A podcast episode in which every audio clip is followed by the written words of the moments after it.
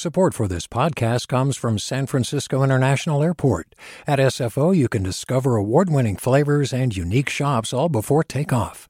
Learn more about what's at SFO at flysfo.com. Hey, it's Avery Trufelman, host of Articles of Interest. And I've got to say, I've been a fan of KQED ever since I was a little kid and I would come out to San Francisco to visit my grandma. It was just what we'd always turn on every time we got in the car, every time we were making dinner and turning on the radio. It was always KQED.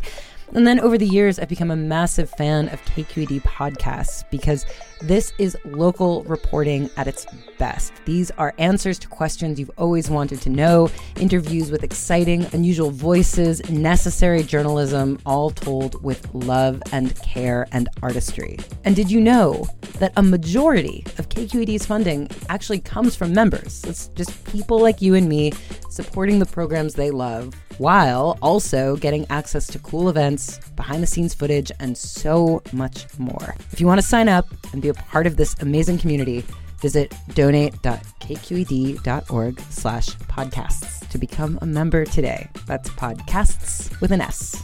Thank you for listening and thank you for your support.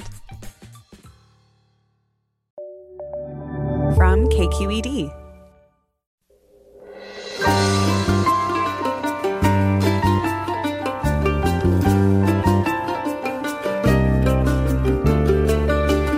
From KQED Public Radio in San Francisco, I'm Mina Kim. Coming up on Forum, alcohol sales around the world skyrocketed during the pandemic, and it seems women in particular have been drinking more. It's amid this rise and renewed concern over alcohol's harms that Edward Slingerland's new book, Drunk, arrives. It actually looks at the role alcohol has played in the advancement of civilization and points to what's possible if more Americans could better manage how and when we drink. What's your relationship with alcohol? Tell us after this news.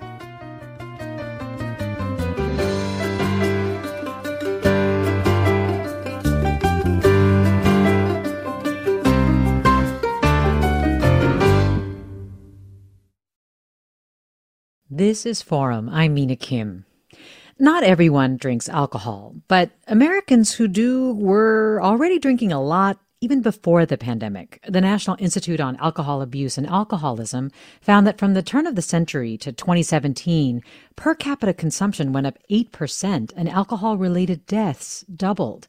Now, as study results from this past year start to come in, they suggest that Americans overall have been drinking even more as a result of the pandemic. Edward Slingerland, a philosophy professor at the University of British Columbia, has been looking into why we drink. His new book is Drunk How We Sipped, Danced, and Stumbled Our Way to Civilization. Welcome to Forum, Edward Slingerland. Thanks for having me. You know, not everyone in America drinks alcohol, of course, and some even drank less during the pandemic. But consumption is understood to be widespread in this country. And I just was curious how would you assess Americans' relationship to alcohol? It's super unhealthy. it's got it's gotten worse. Um, so even pre-pandemic, American drinking practices were uniquely unhealthy. So, so we historically we've been using alcohol for as long as we've been really doing anything in an organized fashion, but it's always been a communal and ritually controlled activity. So, typically in um, in most traditional societies, you'd never have private access to alcohol.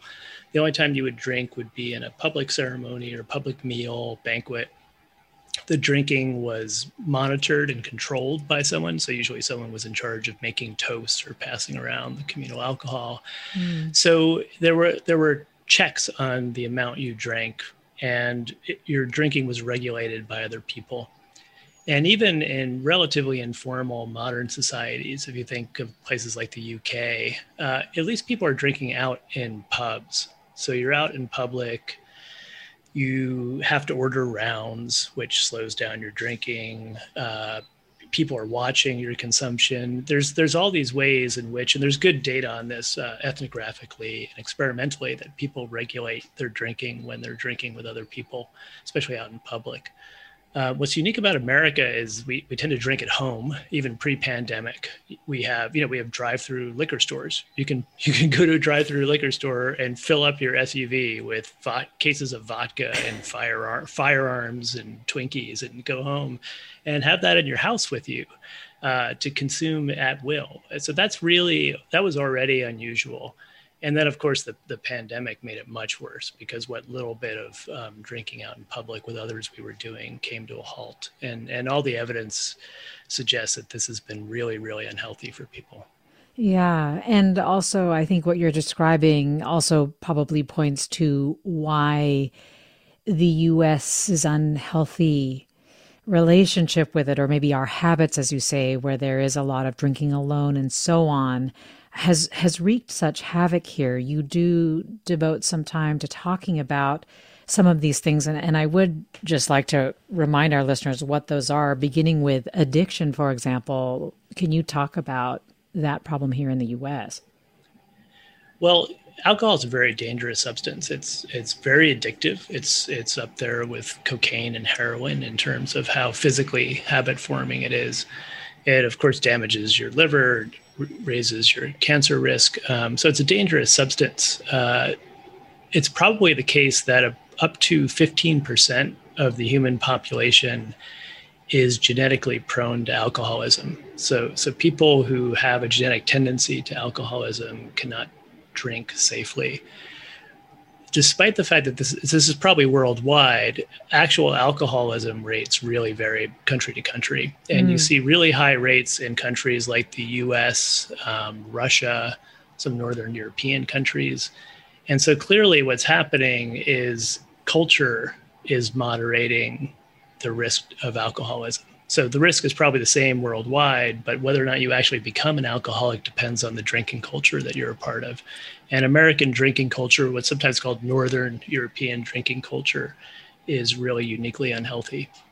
The other consequence, of course, as we've seen, is that alcohol consumption in excess can lead to violence against partners or vulnerable people, people who are in positions of power that um, that it can really lower barriers to aggression um, by folks. And then, as you mentioned, it really just isn't good for our bodies, right? I mean, mm-hmm. yeah, at least no, on the face of it.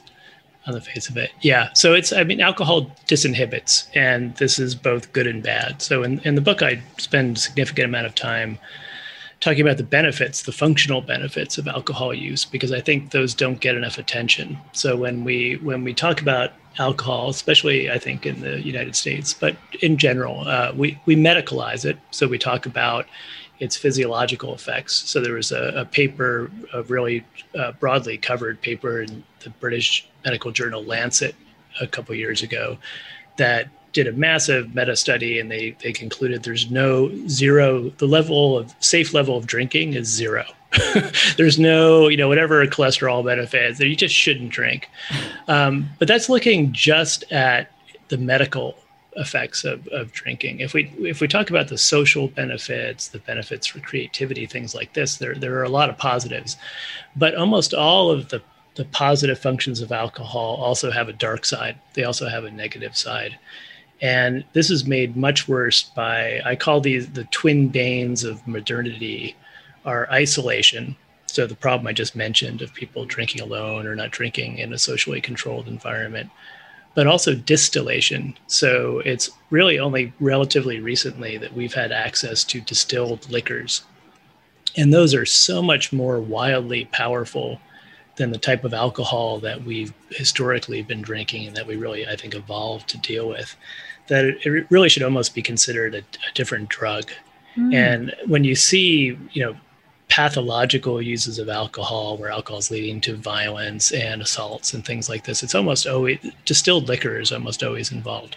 And so that's that one of the take home messages of the book is we really need to be careful about dealing with something that's 70, 80, 90% ABV because we're just not physiologically equipped to handle an alcoholic beverage that strong. Hmm. We're talking with Edward Slingerland, Distinguished University Scholar and Professor of Philosophy at the University of British Columbia. Slingerland is the author of Drunk How We Sipped, Danced, and Stumbled Our Way to Civilization.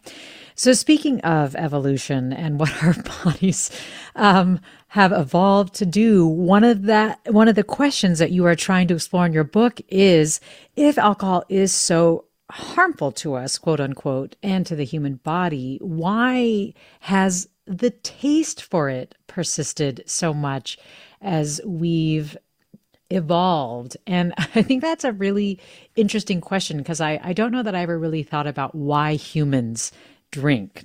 Um, and so I'm wondering if you could just sort of describe, well, maybe begin by describing some of the theories that were out there before you started writing your book. So, for example, the hijack theory and the hangover theory. Can you can you describe those? So, what we've been told about alcohol is that it's an evolutionary mistake.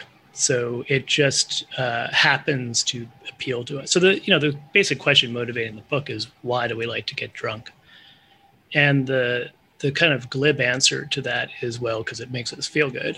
Uh, but that's not really answering the question. It's just pushing it back. So so why does it make us feel good? Or to be more precise, why does evolution allow it to make us feel good? Considering how bad it is for us. Usually, things that are bad for us, evolution figures out a way to make them feel bad, so we stop doing them. You know, don't don't stick yourself in the eye with a sharp object. We no one likes doing that. So why do we like to drink alcohol, which is a you know it's a neurotoxin? So the the standard story is that it's either an evolutionary hijack. So in an evolutionary hijack, we have a reward circuit that evolved for very good adaptive reasons. And then we just figure out a way to trigger it for no good reason at all. And so, in the beginning of the book, I talk about masturbation as a classic evolutionary hijack. So, uh, evolution gives us this reward, the orgasm, for doing what it wants us to do, and it's an awesome reward. Right? It's it's the thing that evolution most directly wants us to do is is pass on our genes to the next generation, and historically, statistically, orgasms were associated with doing this.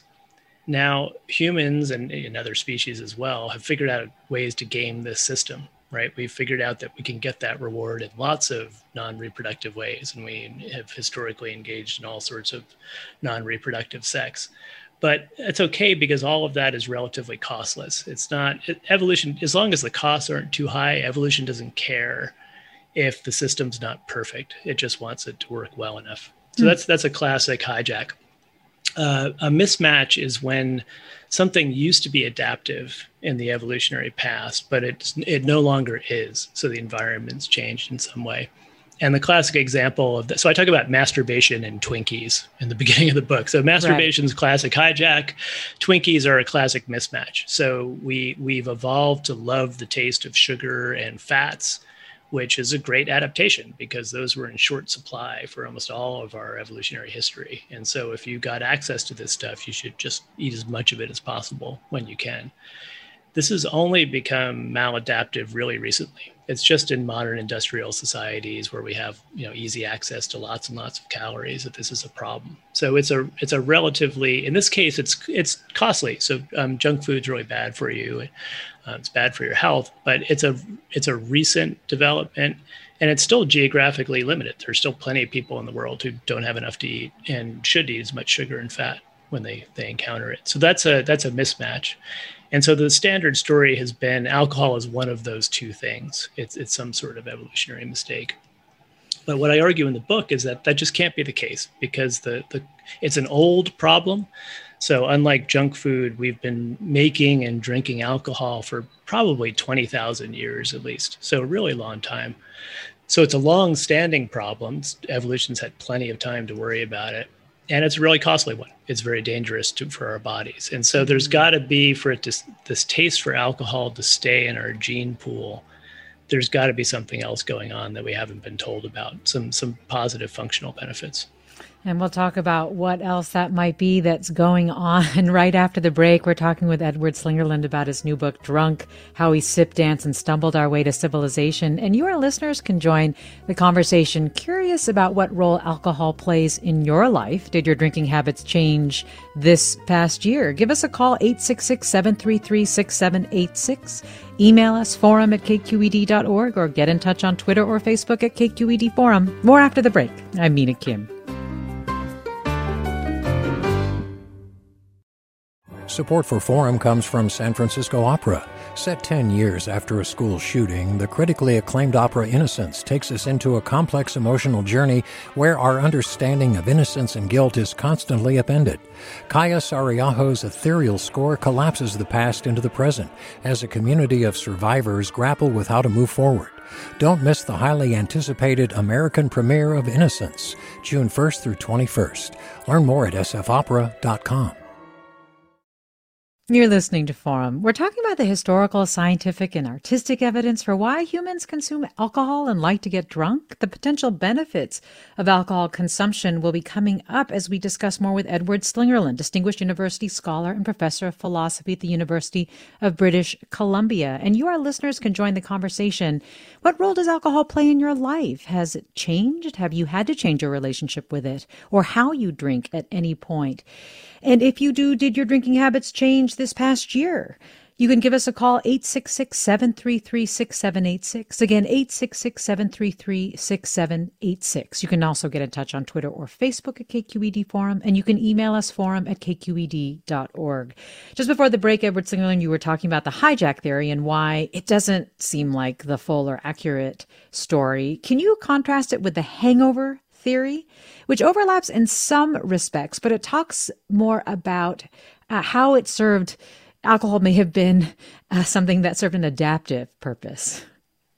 So they're they're similar in that they're both mistake theories. They both think that our taste is a, is a mistake evolutionarily. The, the hijack in the hijack one, it's just a, a kind of sinister brain parasite taking over. So we we figured out some way. There's a pleasure circuit in our brain that evolved for other reasons.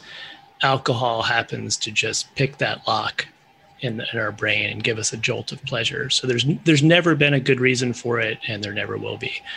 The, the mismatch theory argues that there could have been adaptive reasons in the past. And, and there's a variety of these theories. I, I walk people through them, and, and some of them may play a role. So, um, a taste for alcohol may have led us to fruit, to ripe or overripe fruit in the jungle and given us access to these high calorie packages. Um, so, so that's a possibility turning taking water that's dirty that's been contaminated and fermenting it can sometimes purify it. So it may be the case that drinking beer instead of water has been adaptive in, in, in the past when we haven't had access to clean water.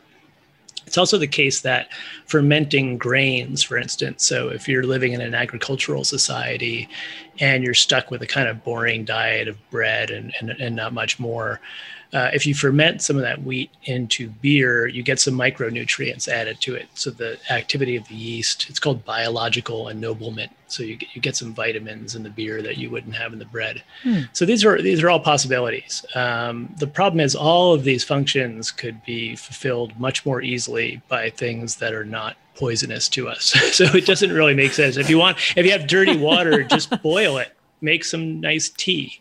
Um, so it just these these don't hold up under scrutiny. Well, let me go to caller Stu in Davis. Hi, Stu.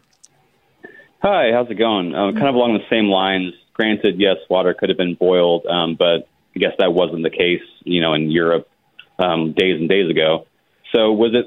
Can you see it almost being like a selective breeding for alcohol tolerance? You know, say someone was able to consume the alcohol as a hydration and get through the day and get a spouse and make kids and then have kids, and they did the same thing um, based upon alcohol tolerance, which might mm. explain why some some communities can consume lethal amounts of what would be, you know, consume amounts that would be lethal to another culture that didn't come up through that avenue. I'll take uh, my answer off the air. Stu, thanks. Ted Slingerland? Yeah, yeah, it's a good question. Um, it, the, it's possible, but the issue is that all humans can metabolize alcohol with with very few exceptions. And so one exception is in East Asia. So um, uh, in coastal, what's now kind of coastal Southeast China, this uh, two gene mutations occurred probably seven to ten thousand years ago that mess with our ability to metabolize alcohol. And so people with this gene complex, it's sometimes called the Asian flushing syndrome, uh, can't metabolize alcohol well, and when they drink alcohol, they get uh, their face turns red, they uh, get heart palpitations, they feel nauseous. So there are some small populations, subpopulations of humans who can't metabolize alcohol, um, but but that's a it's a real even in Asia, it's not universal, um, and it's it's found in Southeast China. It's spread to Japan and Korea a bit, but it's still not widespread. And that's puzzling considering the fact that in East Asia, people have been boiling their water to make tea or just to drink boiled water, um, as far as we know, pretty much forever. So, um, yeah, the, if it was the case that only in Europe people were able to metabolize alcohol, that would make sense. But the ability to do so is pretty universal for human beings. Well, let's talk about. I mean, regardless of which theory or combination combination of theories basically correctly accounts for our taste for alcohol, you really do throughout the course of your book talk about how alcohol has led to substantial achievements throughout human history. I mean, to the point where you say we could not have civilization without intoxication. So I'm wondering if you wouldn't mind walking us through some of the things that uh, you share in the book. And if you'd like, you can, for example, tell us about the Gobekli Tepe um, archaeological site uh, because yes. I found that really interesting. Yeah, it's a cool site. So, so you could argue that quite literally, we would not have civilization without intoxication in this sense. So, the, again, it, very similar to the evolutionary mistake story about why we like to drink alcohol. There's a mistake theory about why we have alcohol. So the standard story, the one that I was always taught, was that we got agriculture first. We started growing grains, and then at some point we noticed that if we left our sourdough starter out for too long, it started to ferment, and then someone, you know, whatever, someone thought, hey, let's taste it, and it tasted okay. And so, again, as a byproduct of agriculture, we got alcohol. But sites like Göbekli Tepe and other sites in the Fertile Crescent tell a very different story. So, so in the 1950s or so, archaeologists started arguing for what's sometimes known as the beer before bread hypothesis, which is that, and it seems to be the case, that hunter gatherers were making beer and consuming beer in a communal setting long before we had agriculture. And so at Göbekli Tepe, we have hunter gatherers coming together. This is that site's probably 12, 10,000 years old. Wow. Uh, they were coming together. They were building these massive monumental sites. So the site is kind of like Stonehenge, these enormous uh, pillars carved with animal forms. Uh, they were doing some sort of ritual there. And then they were having feasts. So we have all these animal bones left. It's clear they were coming together and feasting and then drinking large quantities of some liquid and we don't so we have these big vats we don't know what it was we don't have direct chemical evidence that they were brewing beer there, but it's it's a good bet that they were, and possibly beer uh, combined with hallucinogens. And we know that that people were making beer in the region at the time. So it looks like hunter gatherers actually were motivated to settle down and to start cultivating grain, making it more productive in order to make better beer and more beer, not to make bread and then it's it's actually bread that was kind of an accident. You know, they woke up the next morning and they were hungry and they were like, well, maybe we could bake this stuff too. Um, and you see this in other parts of the world as well. So, corn or maize was domesticated in South America.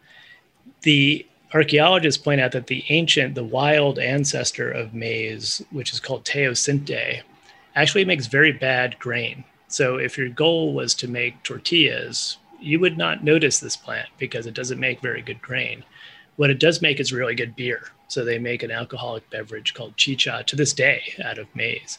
Uh, and so it's arguably the case that they started cultivating teosinte because they were making chicha, this alcoholic beverage, out of it. And it's only later, as the grains got larger and more productive, it started to be useful for for making tortillas and other grain products. And so, in that sense, the the drive for intoxication is actually what caused people to settle down and create civilization in the first place.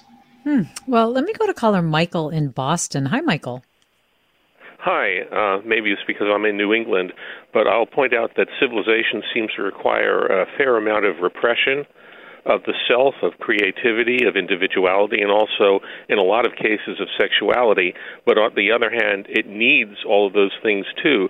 So, so alcohol, I think, in some ways provides a safety valve um, that allows that helps some people be creative even though they've been taught not to be for most of their lives and i i know for example that uh orthodox judaism is incredibly sexually puritanical but you were encouraged to get drunk at weddings especially the bride and groom and because uh, orthodox judaism is very interested in there being more jews uh, michael thanks I, I mean, as I'm listening to him talking about alcohol as a salve for things, I, I wonder if you could talk about that. Re- I wonder if that is has a relationship even to what you're describing at Gobekli Tepe.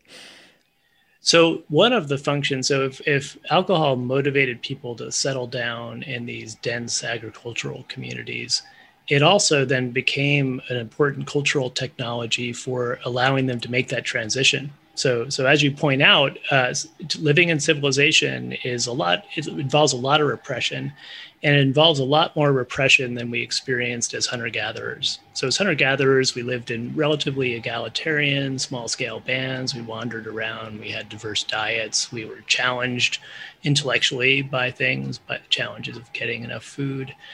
Uh, settling down, being a worker in on the pyramids in ancient Egypt is a much crappier existence. It's more stressful. You're um, you're being forced to work at something that's repetitive and not pleasant. Uh, you're being forced to live in close quarters with other people who are, you're not related to, uh, which is not normal for a primate to do. And so, clearly, one of the functions of alcohol is to help reduce anxiety, to raise mood. So, it's a salve to the to primates who are having trouble rubbing along with one another in large scale societies. And then, and then, of course, cultures use it also as a tool for selective disinhibition when it's useful for them. Um, and some of the folks weren't workers, but they were enslaved too, right? I mean, sure, yeah, was... but they have to they have to be able to live. they have to be able to tolerate that condition, and that's that's arguably one of the things that um, alcohol was doing. I mean, this is kind of a depressing function of alcohol, but it clearly, I think, it's not unrelated to the way people use alcohol today at the end of a long workday. Yeah, you know, well. A, well, along those lines, I mean, Jared asks Is it possible there's an evolutionary advantage to consuming alcohol in small quantities because it inhibits the fear centers of the brain and confers an advantage to hunter gatherers? In the same vein, Pete tweets I'd like to hear more on the brain science of how alcohol can have a positive effect on our creativity. So, can you talk a little bit about how those potential benefits also may have driven or um, facilitated uh, yeah. our our penchant for drinking, I guess. Well, create creativity is at the central of my story, uh, center of my story, because humans are completely dependent on creativity in a way no other species is. So we're we're dependent on tools. We need a huge array of tools just to survive and meet our basic needs and those tools need to be constantly they need to innovate so um, the environments change and we need to change our tool sets to match that even if the environment is relatively stable we have other cultural groups competing with us to exploit the environment and if they do it better than us we're in trouble so we have this humans need to innovate we need to be creative we have a problem though in that the um, so the the if you want to talk about a villain a cognitive villain in my story. It's the prefrontal cortex. So this is a very important part of our brain. It's the last to develop in human beings. It doesn't fully mature until our 20s. and it's the center of what cognitive scientists call executive function or cognitive control. It's what allows us to inhibit our behavior, to inhibit emotions, stay on task, focus on something, delay gratification. So it's a really important thing to have. The problem is it also inhibits creativity. So there's really good evidence that the PFC is the enemy of lateral thinking or, or kind of divergent creativity. And so one of the functions of alcohol, I argue, is to is to downregulate or to turn down a couple notches our prefrontal cortex, so that we can regain the kind of creativity we have as children. So children are much more creative than adults. Uh, Four-year-olds can solve creative thinking tasks much better than adults can. And if you look at their performance, uh, it declines li- in a linear fashion as we age, mm. which precisely tracks the maturation of the prefrontal cortex. So the stronger your PFC gets, the worse you are at being creative. And so alcohol then is a is a very useful tool for for 2 hours or whatever turning the PFC down a couple notches and making you temporarily like a 4-year-old again.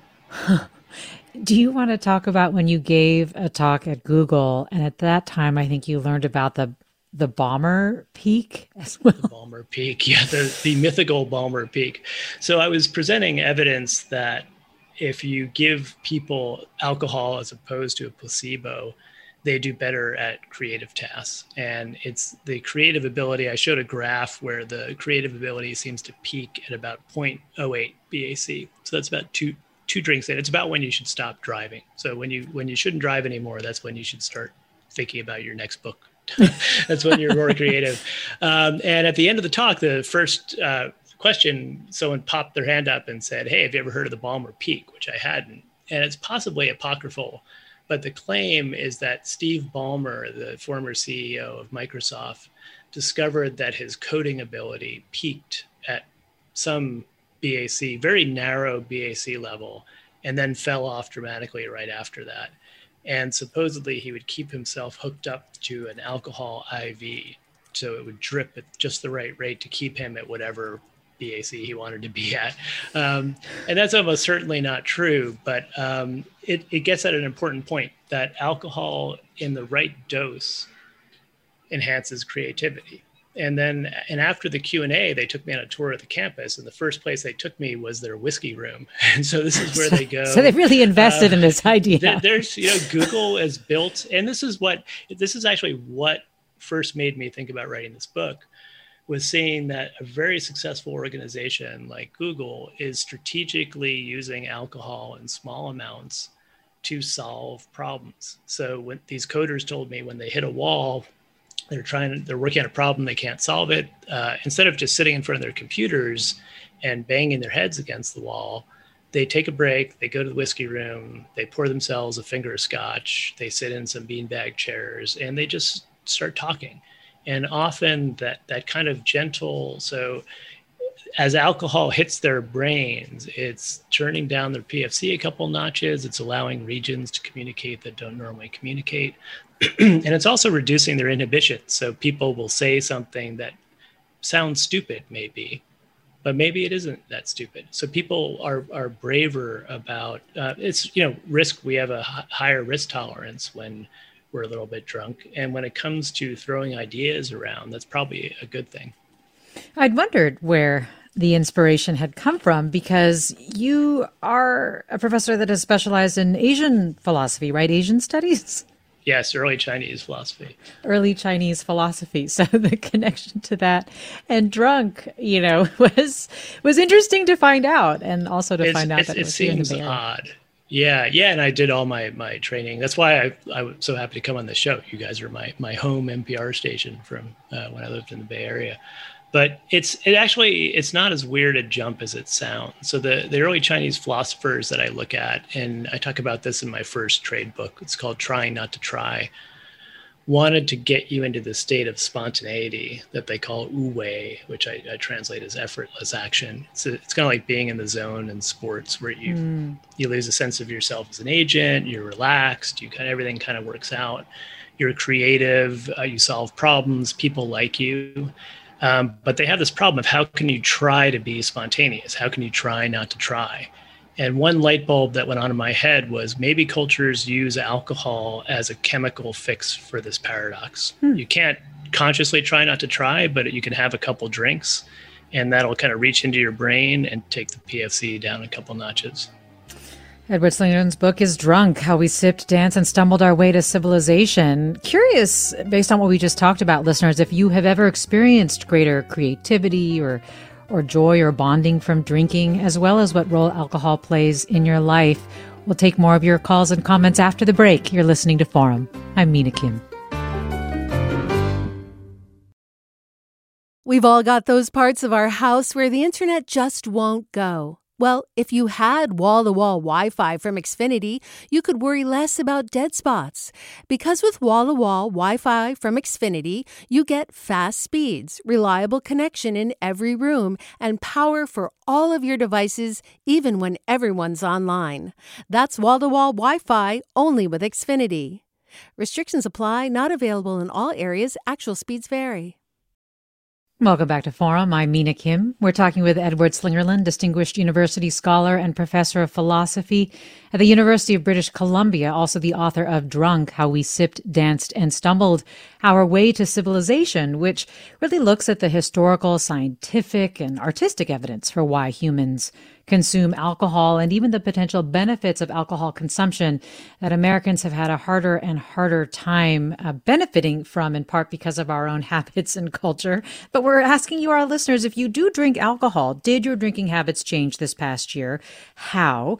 What role does alcohol play in your life? And if you have experienced some of these benefits of creativity or social cohesion that uh, Slingerland has talked about, and uh, you are joining us by calling 866 733 6786. Again, 866 733 6786. You can email us forum at kqed.org or get in touch on Twitter or Facebook at KQED Forum. And let me go to Hall in Sea Ranch. Hi, Hall. Thanks for joining us. Hi, good morning. It's an interesting topic. Um, I'm a longtime graphic designer, and one of the things that I've done many of over the last 50 years are calendars.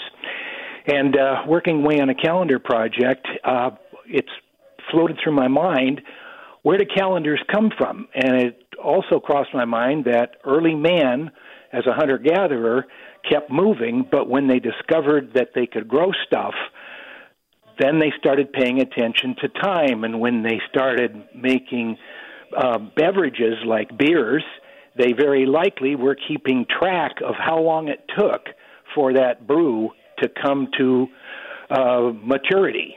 So hmm. I think calendars could have come from making beer. What do you think, Edward Slingerland? No, that makes a lot of sense. And see, I've got a place in Gualala just north of you. Here in Sea Ranch. It's great. I just came from there.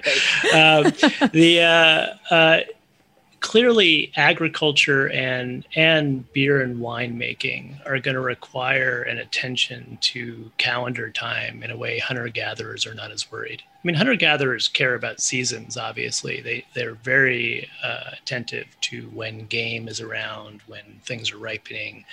But there is something special about when you're actually growing something, or you're fermenting something where you're going to need to pay attention to calendar time. So that's that's not implausible. That that the beginning of civilization involved not just set, settling down and starting to ferment things, but also needing to keep track of that fermentation.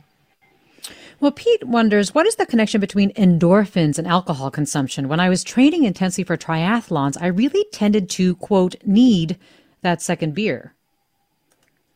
So, uh, alcohol boosts endorphins. It, it, boosts serotonin. It boosts endorphins. It's, it makes you. That's one of the reasons it makes you feel good.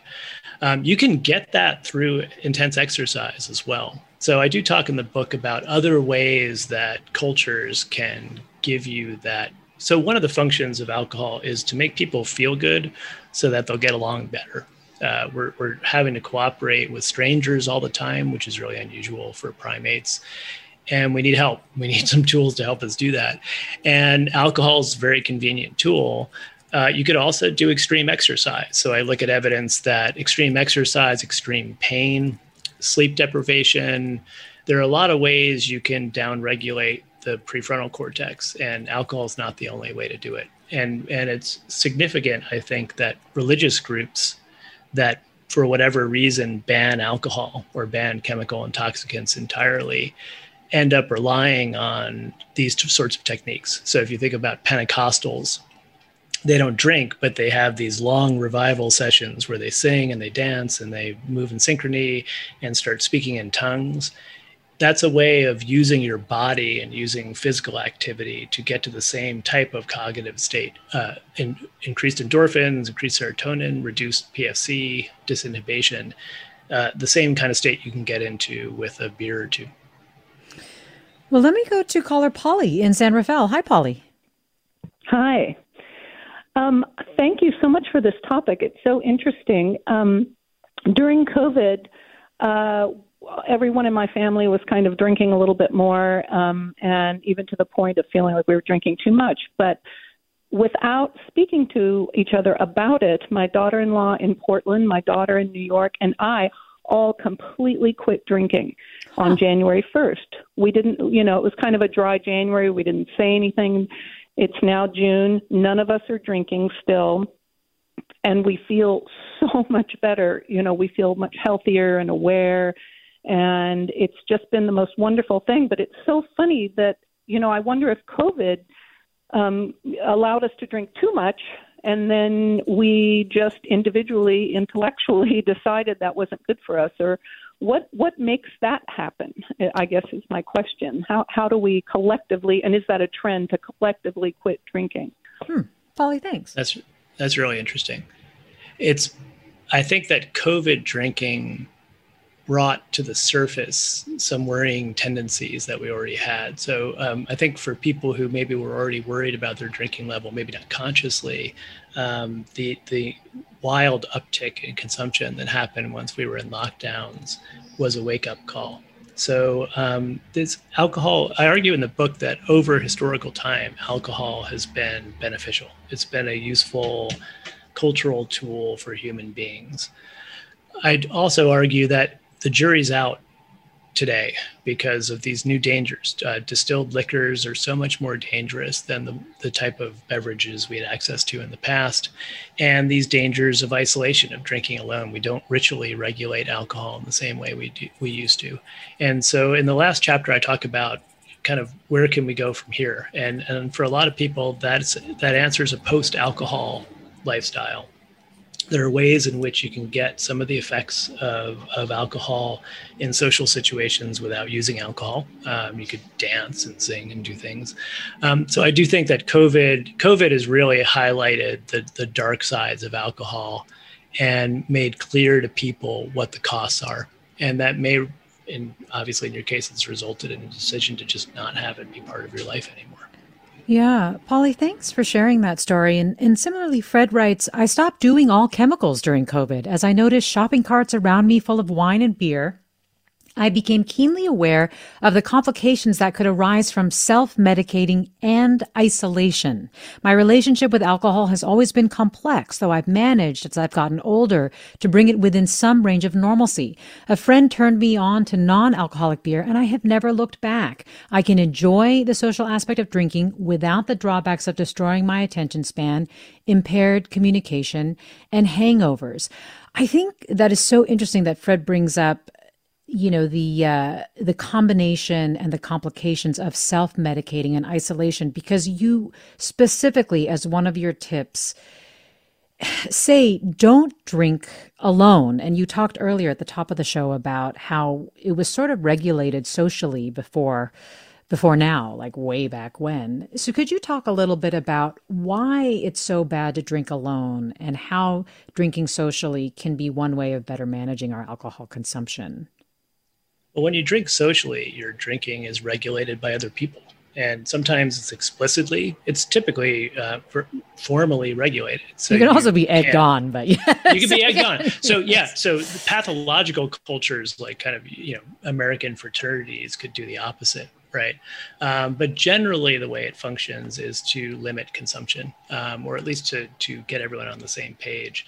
And even if you think about going to a pub or a bar you're not conscious of this maybe but you know if you drink your beer really quick and everyone else is still drinking their beers you usually have to wait to you know you order rounds and that's just a it's kind of a low tech way to, to regulate your drinking. Um, I think that uh, this question also points to another interesting way forward, which is getting har- harnessing the placebo effect. So studies have shown that you can get a, a lot of the effects of alcohol by giving people uh, placebo drinks, drinks that they think are alcoholic but aren't. And and that's that seems to me something we should explore more. So people who crave or craving alcohol or want to use alcohol in a social situation but are worried about the health effects or how much they're drinking can use a, a non-alcoholic beer or a virgin cocktail and it will actually give them some of the same cognitive benefits as an actual alcoholic drink without huh. the cost.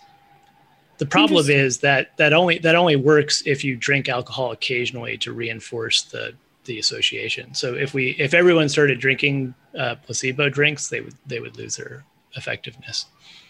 Well, David writes, I'm interested in why, when we're depressed, we seek alcohol, even when alcohol is a depressant.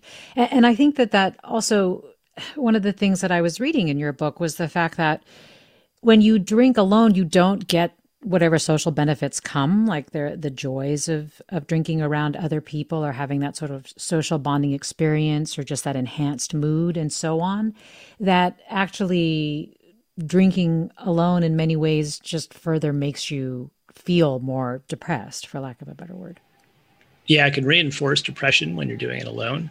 It's also complicated because alcohol is not just a depressant. So we often think that, but it's it's actually really complicated. It's been compared by uh, Stephen Braun, the journalist, has called it a pharmacological hand grenade.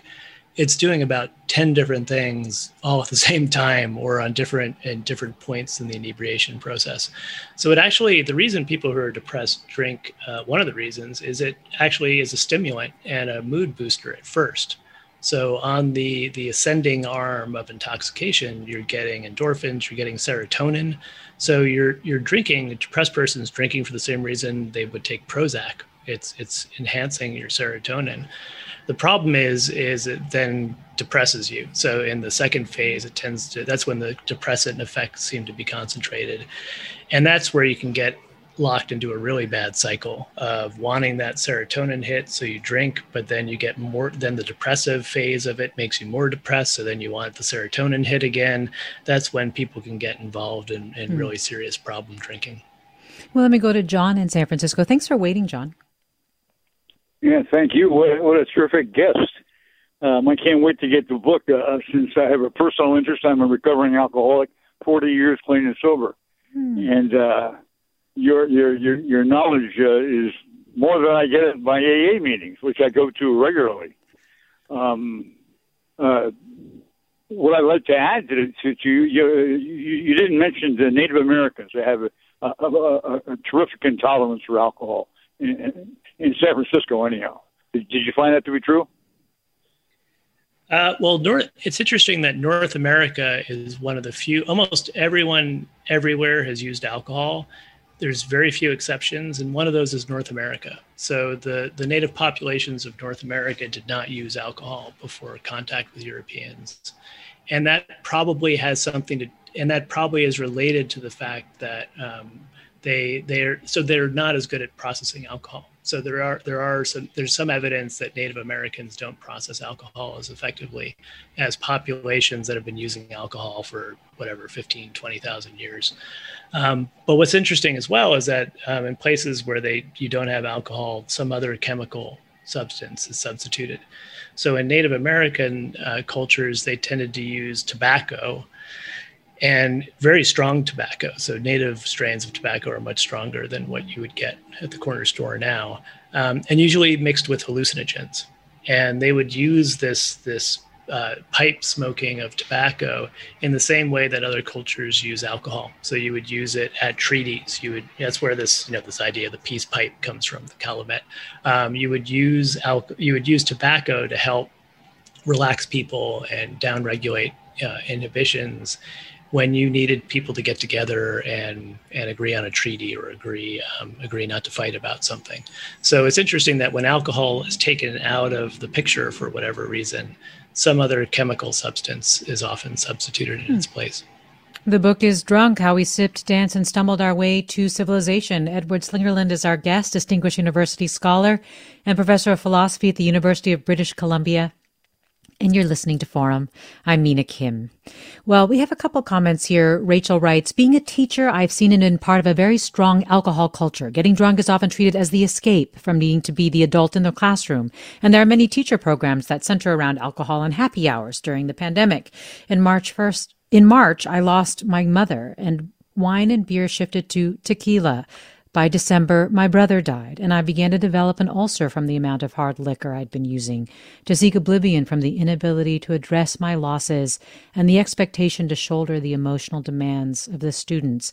Community can perpetuate drinking, but also serves as a very important support and regulatory aspect in our culture. Well, Rachel, thank you for sharing that, and I'm sorry about those losses that you describe. Um, let me go to Natasha in Oakland. Hi, Natasha. Thanks uh, for joining us. What's on Hi, your mind? yes. Um, I am interested in um, in if there's any specific um, recommendations for each individual, which is obviously kind of unique in their in their chemistry with alcohol and different kinds of alcohol. Um, and I'm wondering, like, how how can is there anything that I can recognize in terms of um, that creativity that alcohol can help induce within mm. me versus like once I go over, you know, once I start to become a little too relaxed about my about my drinking, and um, and then the creativity starts to diminish. Are there any specific indications that people can can look for in terms of maybe behavior or um, or just I, I just wonder if there's yeah. any specific recommendations.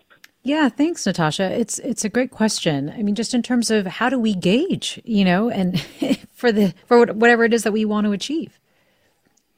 So, uh, one bit of advice would be look at your parents and your grandparents. So, so alcoholism has a strong um, heritable component. So, if you have problem drinking in your family, that's a warning sign that you may have problems yourself, or you may be, or you may be vulnerable to problem drinking yourself. Look at how you're using it. Are you using it occasionally and strategically, or are you leaning on it as a crutch? So so I use it sometimes. Um, actually, I my proposal for this book was not very good for the first ten versions, um, and my agent kept telling me, "Yeah, it's not popping. It's not good." It had all the information, all the data, all the arguments were there. It was just kind of boring. Uh, and I realized I hadn't taken my own advice in the book, and I hadn't written any of it drunk. So I, I, um, I was on a business trip, and I went down to the hotel bar and had a Negroni. And the, the what's now the first paragraph of the book came to me. Like it really felt as if I was taking dictation. It just it was being some part of my brain was authoring it and just giving it to my conscious brain.